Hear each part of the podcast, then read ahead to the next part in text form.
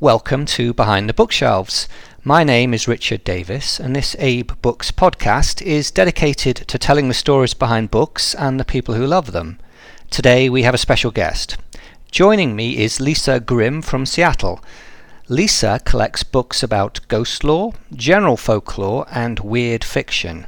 And today we're going to hear about her collection and how it's been assembled, and some of her literary bookish adventures that she's had along the way. Welcome, Lisa. Hello, it's nice to be here. Thank you for, for joining us. All right, so Halloween is coming. Let's start with ghost lore, which I believe are books about the culture of ghosts and hauntings. So, what's your interest there? It goes back to really early childhood. I, I started reading a lot of these sort of uh, true, in air quotes, ghost stories, uh, really starting from the age of five or six. But as I got more and more into it, it was it was less about uh, believing what was happening and more about how these stories had patterns that repeated over and over, and how they sort of uh, in, sort of uh, really reflected the local community wherever they were. And so, uh, wherever I've lived in the world, and I've, I've lived quite a few places, I've always tried to go out and buy those sort of local, it happened to me, if you like, uh, ghost stories, the ones that really talk about kind of the local history. They don't always realize that's what they're doing when they're uh, when they're telling those stories, but they really give you a great sense of place. And so I, I think a lot of it gets into that sort of um, almost a more modern kind of psychogeography, if you like, but uh, which is a little bit of a fancy way of saying it. But what I really enjoy is that sort of um, both kind of the repetitive nature that uh, also what uh, when we think about the literary side what M.R. James called that pleasing terror when you're reading these things but also just seeing how there's these interesting patterns how people interpret these things differently but how there are so many similarities at the same time and what they really tell us about the culture that sort of came up with these stories and that local slant they put on them. So you know again started reading them as a child started collecting them probably as, as a young adult and have been uh, have been at it ever since and do you find you like stories from a particular region in particular? Oh, that's a really good question. I, I would say I definitely have more from my time living um, both on the US East Coast and when I lived in the United Kingdom in, in various different places. Although I think a lot of that is also just I happened to live by better bookstores at that time, so that was uh, one part of it as well. So I, I, think some of it is just living close to where those things uh, happened again, in, in, air quotes, if you like, and um, less to do with kind of um, that specific area. But I, I, do have a sort of fondness for anything that uh, get, can kind of give a, a medieval pedigree, if you like, and we don't get as as many of those in, in the U.S., but even some of the ones that you get in kind of the Philadelphia, and New York area have at least uh, kind, of, kind of a couple hundred years on them in, in a lot of cases. So I think I like ones that have uh, a, a, little bit of a patina of age there. They, they don't always have that, but uh, that's certainly something I try to seek out. And is there a favorite haunting, a favorite folklore, ghost folklore book?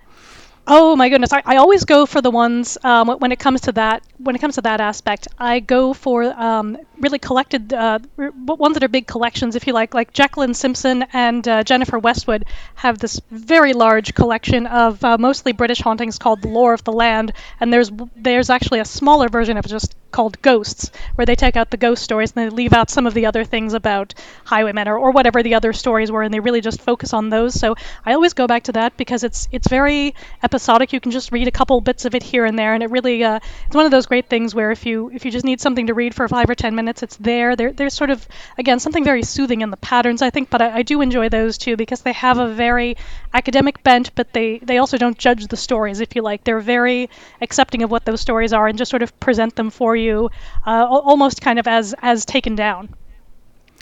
And your your second collecting subject is is even bigger than ghosts, which seems pretty big, and that's folklore in general. So yes. perhaps you can, yeah. How how how broad is your collection there?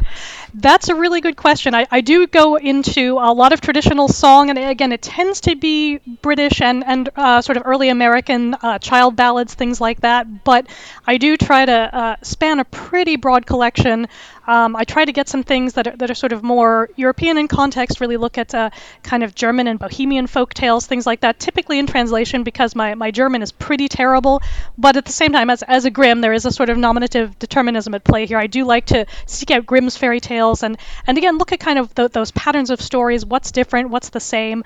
Um, and and I, with those two, I seek out both uh, sort, of, sort of, you know, 19th century earlier, if I can, collections, but I also like to look for a really pretty modern edition, something that has really interesting artwork or something that just has sort of a different uh, a different slant on it, whether it's a new translation or something that really lets you look at that broad spectrum of sort of fairy tales, folk song, uh, folk life. I, have also gotten a little bit into things about sort of um, foodways if you like to. So looking at um, really even just sort of cookery books and what those are like, what how they reflect again kind of the everyday experience, not necessarily the sort of rich people living up here and the poor people living down here, but kind of everyone in the middle and the way these little bits and pieces of stories reflect to you know sort of reflect everyday life. I think that's what I really go for, but I also like it if it's in a beautiful edition or uh, in a particularly exciting edition.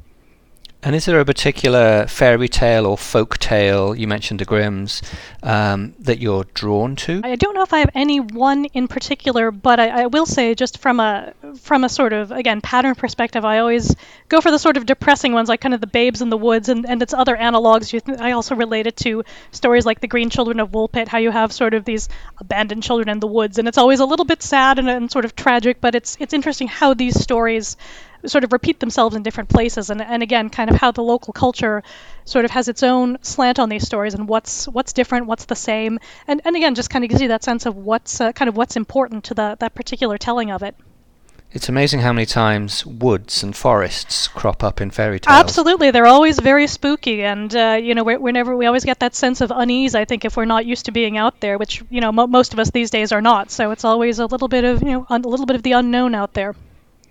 So how did your your book collecting habit begin? Was it a particular book? Was it a moment in your childhood, a memory? When did it all start? There are two there are two things in particular that I could pinpoint. One is there was a book in my elementary school library again going back to the age of 5 or 6 and it was called Ghosts Ghosts Ghosts and it was again one of these collections of sort of true uh, stories, which um, e- even in this were, were, you know, sort of for young children had been very distilled into the essence of the kind of what was the spooky thing about this story.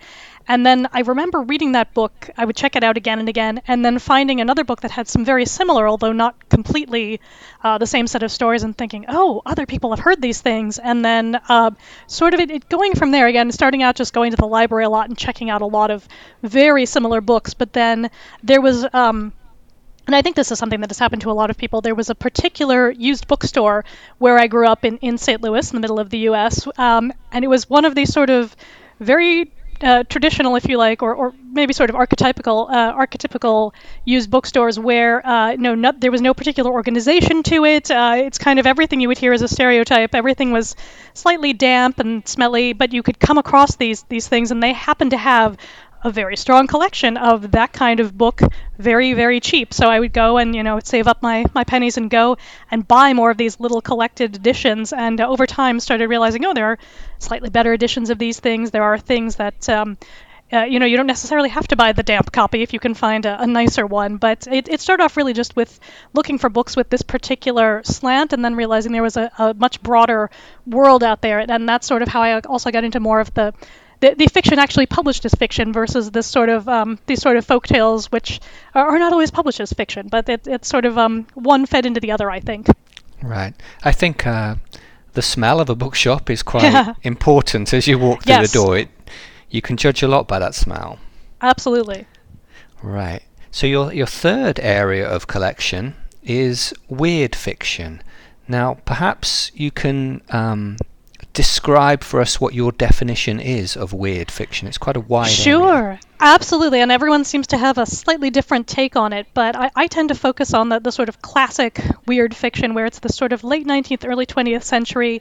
You have your authors like M.R. James, E.F. Benson. You can go even a little earlier for uh, Le Fanu. Um, I also think of like Algernon Blackwood, but I also try to uh, look for those those stories by women too that sometimes get neglected. Your sort of Mrs. Oliphants and your Mrs. Henry Woods. Those are a little harder to find because they tend to appear in um, you know in serial form, so they're not necessarily in uh, in a standalone volume somewhere, but it's those stories that tend to be ghost stories or um, other sort of paranormal fiction, if you like. Um, there's that you know sort of blending into horror and science fiction to an extent.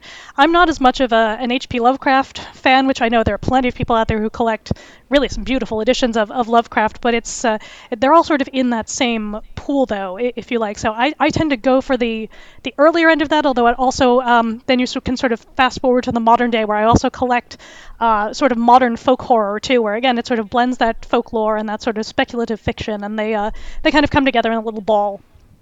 So you, if I look at um, if I think of ghost lore, and then I think of like the the European folklore with all those nasty woods, and then I think of weird fiction. There's plenty of supernatural in there. Absolutely. Don't you get night? Don't you get nightmares? uh, that's a really good question. I, I think part of it being uh, just a sort of uh, staunch non-believer in anything, I think, is one part of it. But but still, there are times when you're like, oh, what was that shadow? What was that sound? And having lived in a lot of older houses, I think you get used to your, your house making strange sounds, especially when you have cats as well. There's a, there's a lot of ways you can sort of write that off. So I, I think uh, on the one hand. Um, having a sort of very logical brain. Although, again, when it comes to those ghost stories, that those sort of it happened to me, I think people believe they saw what they saw, but you know uh, they're just sort of interpreting it through this lens. But uh, at the same time, I'm I'm very sort of uh, blithe and happy to be like, eh, it's the house settling. But I, I, do I actually really love reading those things before bed. They kind of you know help me sleep. So it's uh, maybe okay. a little unusual, but uh, but that's what I love about it. So you mentioned some authors who were, I would say, from the late Victorian, uh, early Edwardian era, I guess, British. Yeah, for the most part. And what, what what's what fascinates you about that era of writing? I think there's a couple things. I think society was changing very quickly in a way that that isn't necessarily reflected immediately in a lot of those authors. There's this sort of um, especially when I think about someone like M.R. James, where they have this sort of academic bent, and uh, you know, M.R. James sort of as the the sort of father of the modern ghost story, I think is is always the one I go to. But I think there's that sense of the world changing, but he's kind of not quite ready for it, and you see it in these sort of um, these sort of strange elements that he hasn't quite gotten uh, kind of hasn't quite gotten his head around. I think in, in certain ways, and it's uh, I think that's one of the things I really like is kind of what are the what are the ghosts or the, the sort of supernatural baddies, which are always left a little bit uh, kind of unclear as to what they are. Is it just something in someone's head? They're they're not quite getting to that kind of psychological explanation, but it's kind of there in the background, and I like that there's that sort of switch from that kind of um, the sort of earlier like ah we it's a ghost it must be that too this almost again psychological well we don't quite know what's happening here but we're not going to come right out and say it so I, I think it's that blend of having that sort of folkloric piece, even if it's not always uh, right up there, uh, but also having that kind of, again, that sort of cozy academic piece, if you like. Because I, I, think the other thing that's nice about that is having, you know, having gone and gotten far too many degrees myself. It's always like, oh, I would love to just sort of sit back and, uh, you know, sort of in the common room with with a whiskey and, and read some of these things in front of the fire, which is not something you really get to do much in uh, in everyday life. But I think also seeing the the lives that some of these authors led is uh, is part of the attraction as well. Okay. And if you look at your collection, is there one particular book that you think might have financial value?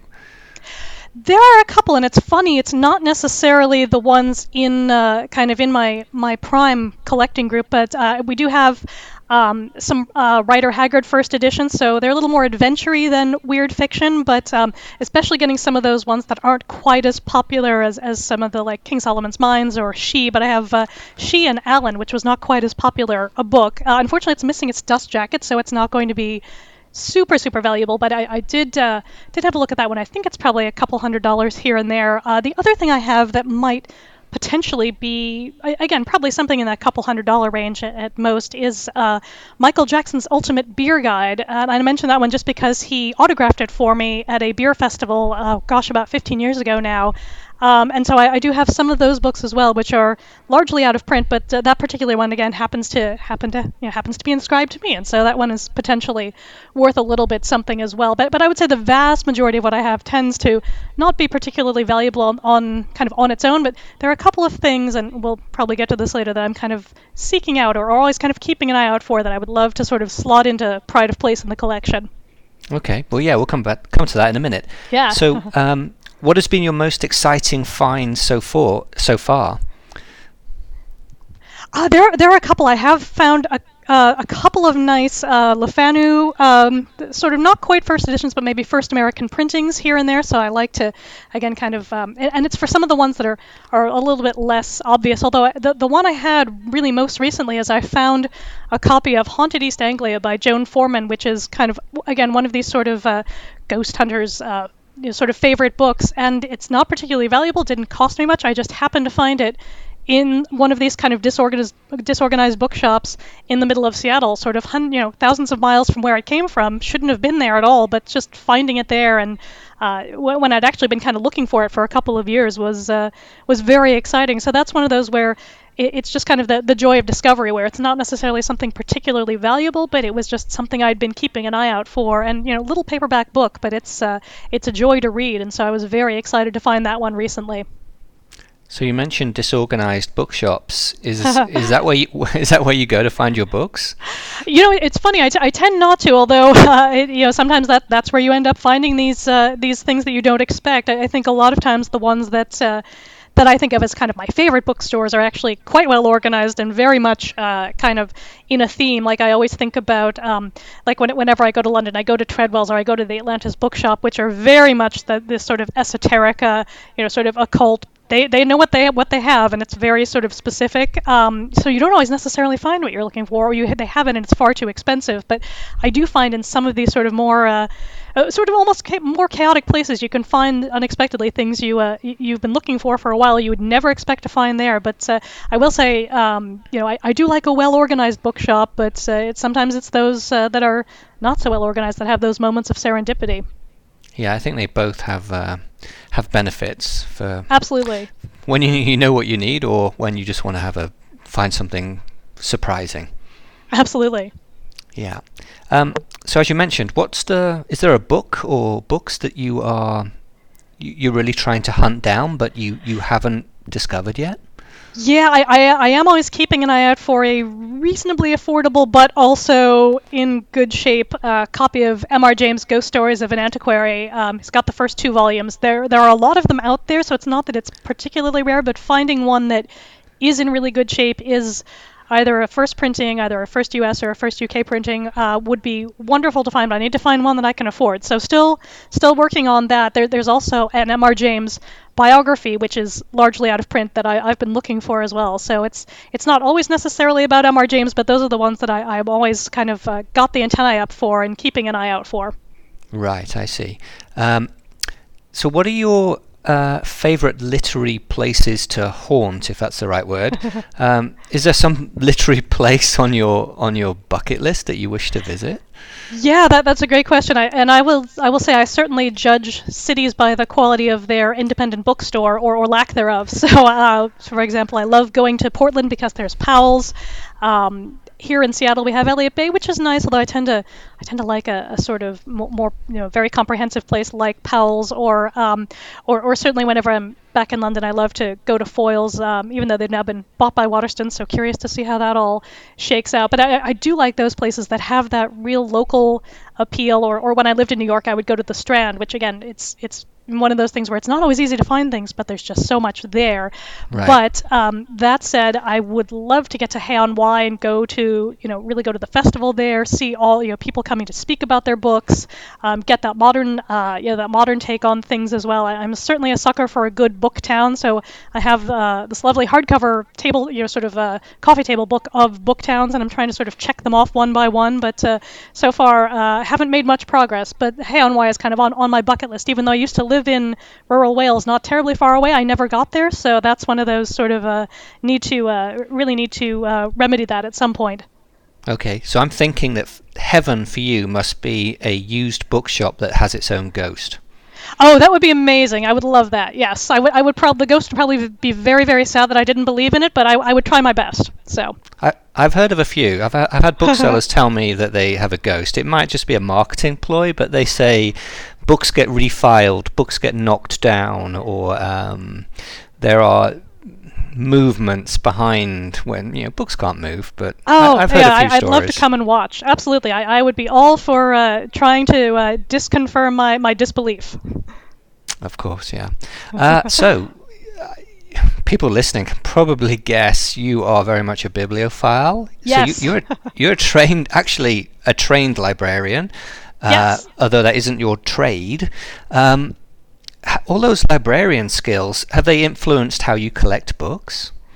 Oh, they absolutely have, and and that's again one of those things uh, of kind of knowing enough to be dangerous. Uh, where because I, I did focus specifically on rare books and special collections during my library degree, I got to take some amazing courses in, in just how you evaluate rare books and in how you um, kind of how they're valued, uh, what you know, different things like that. And so I, I am very good at reading through descriptions, uh, which is actually amazingly helpful when you're trying to buy things online and trying to figure out well, what, what kind of shape is this one really in? Like yes, you can see the pictures but are there things that aren't evident? You can sort of make out some of the code from uh, from having that particular mindset. There there are also incredibly useful things. Or if I do get something, knowing that it's in bad shape, I can uh, I can do a pretty good job of trying to take care of it and try to make it a little bit better. I'm certainly not a conservator, but I have the the basic skills you do learn when um, becoming a rare book librarian of just how to make sure you've got something well housed and how to make sure it's uh, it, it's not getting any worse at least, uh, it, um, regardless of kind of how it how it comes into you at first. But uh, I think the other the other kind of edge it gives me as, as a collector is I'm still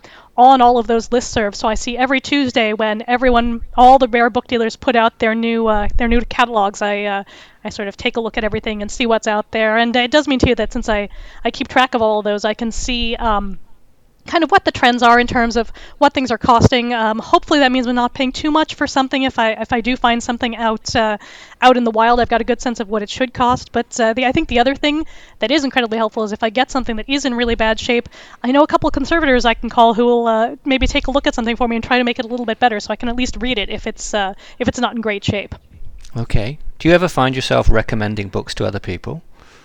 Oh, all the time. I just hope they have my, my sort of equally esoteric interests, or at least very broad, uh, very broad interests. But uh, I, I, think that's the nice thing of having a, a, a very literary household. Uh, you know, my husband was an English major, and so he actually, in his spare time for fun, edits uh, Jacobean and earlier plays into critical editions again for fun. So we're, uh, you know, we're, we're, that kind of household. We have a lot of writers in the family. Uh, I occasionally write very, very specific nonfiction things, typically about beer history, but I I think um, being able to recommend books for, across a wide variety of, of, uh, of uh, genres is, is really exciting. I, I, think people do tend to come to me more for what are the weirdest things you like, and then I can uh, kind of go from there. Okay, and finally, one last question, which I like to ask everyone, is what book are you reading now? Well, I always have quite a few on the go. I have two main ones that I've been kind of reading back to back. Uh, one was just published earlier this month. It's All You Can Ever Know by Nicole Chung. It's a memoir about her uh, growing up and her, her life as an adult as a transracial adoptee. And my, my family was very similar in a lot of ways, so it's really great to, to read that and to read something very, very contemporary. But I have also just started reading Help the Witch by Tom Cox, which has also just come out. Again, that's sort of more in that folk horror genre where it's it's really kind of a collection of ghost stories because I've always got to have one of those happening. So I have these very disparate things um, that I'm reading more or less at the same time. But the, the, one I've basically just finished and the one I've just started, but they're uh, they're kind of nice bookends to each other. Very different, but both uh, both very contemporary with a lot of different echoes in them. And so that's that's what I'm got going right now. Excellent. So you normally have two books on the go. I, I would say more than two, but I have sort of two consistently on the go at least. Right, just in case you finish one and you can't exactly. you need right? to have another one to, uh, to yeah, just in, when you know, there's a change in mood. Absolutely. Yeah, sounds like a lot of people I know. okay, thank you. So uh, that's all we have time for this week. Uh, a huge thank you to Lisa Grimm for joining us. Uh, you can learn a little bit more about Lisa Grimm uh, and also her other passions for beer and travel if you go to lisagrimm.com. That's Lisa with an S and Grimm with two M's.com. Uh, if you have an interesting book collection and want to talk about it, then I'd love to hear from you. Uh, we'd love to feature more book collectors on this show, and you can email me at podcast at abebooks.com, podcast at abebooks.com. Uh, thanks for listening. Thanks once again to Lisa. And uh, my name is Richard Davis from Abe Books, and we will see you next time. Thank you very much. Thank you.